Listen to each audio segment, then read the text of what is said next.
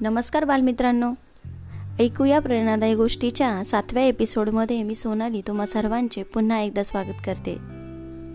काल आपण जी गोष्ट पाहिली त्या गोष्टीमधून आपल्याला शिकवण मिळाली की एकमेकांची सहाय्य केल्याने एकमेकांना मदत केल्याने मोठ्यातलं मोठं कामसुद्धा सोपं होतं.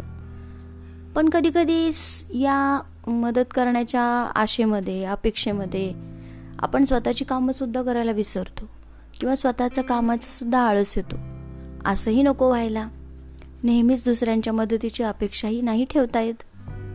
म्हणून आज मी तुम्हाला अशी गोष्ट सांगणार आहे की ज्यामधून तुम्हाला हे कळणार आहे की स्वतःचं काम करताना दुसऱ्यांच्या मदतीची वाट न बघता कधीकधी ते काम वेळेवर करावं पण लागतं.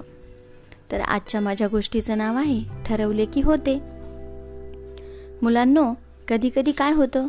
आपण एखादी गोष्ट करायची म्हणतो. अभ्यास करायचा पाठांतर करायचे व्यायाम करायचा काहीतरी जिंकायचं अशा आपण अनेक गोष्टी मनाशी ठरवतो. पण करीत मात्र काहीच नाही. काहींना तर दुसऱ्याची मदत घेण्यातच आनंद वाटतो. परंतु असे वागणे चुकीचे असते. कारण जो दुसऱ्यावर विसंबला त्याचा कार्यभाग बुडाला. हे ऐकून ऐकतो आणि पाहतोही. तर सांगायचं काय?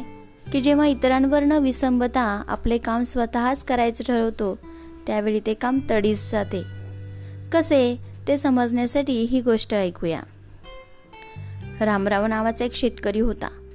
त्याच्या शेतात एका चंडोल पक्षिणीने एक सुंदर घरटे केले होते.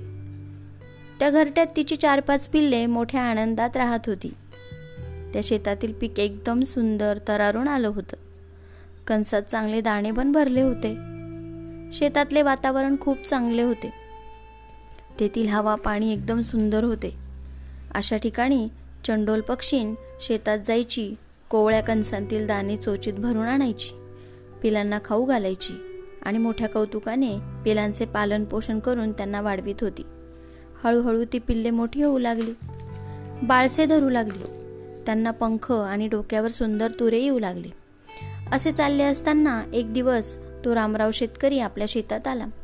भरल्या शेताची पाहणी करून म्हणाला चला आता पीक चांगले तयार झालेले दिसते.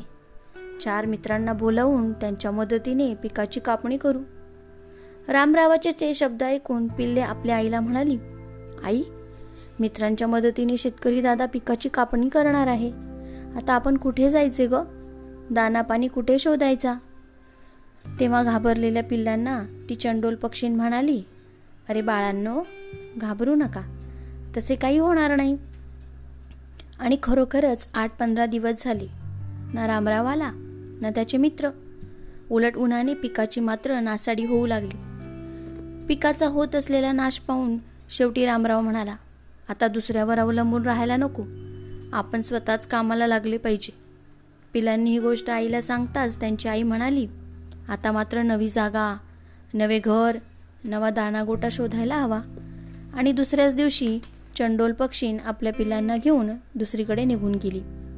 इकडे रामरावानी कोणाचीही वाट न पाहता निश्चय करून शेतातील पिकाची कापणी स्वतःच केली. मुलांनो आता तुमच्या लक्षात आलेच असेल. या गोष्टीवरून आपण जो बोध घ्यायचा तो असा. एखादे काम करायचे म्हटले की कोणाच्या मदतीची अपेक्षा न ठेवता आपण स्वतःच ते काम करायला पाहिजे. कारण मनाशी ठरवले की काम पार पाडायला वेळ लागत नाही. तर कशी वाटली गोष्ट आजची तुम्हाला नक्की सांगा. उद्या पुन्हा भेटूया एका नवीन गोष्टीसोबत. Bye bye.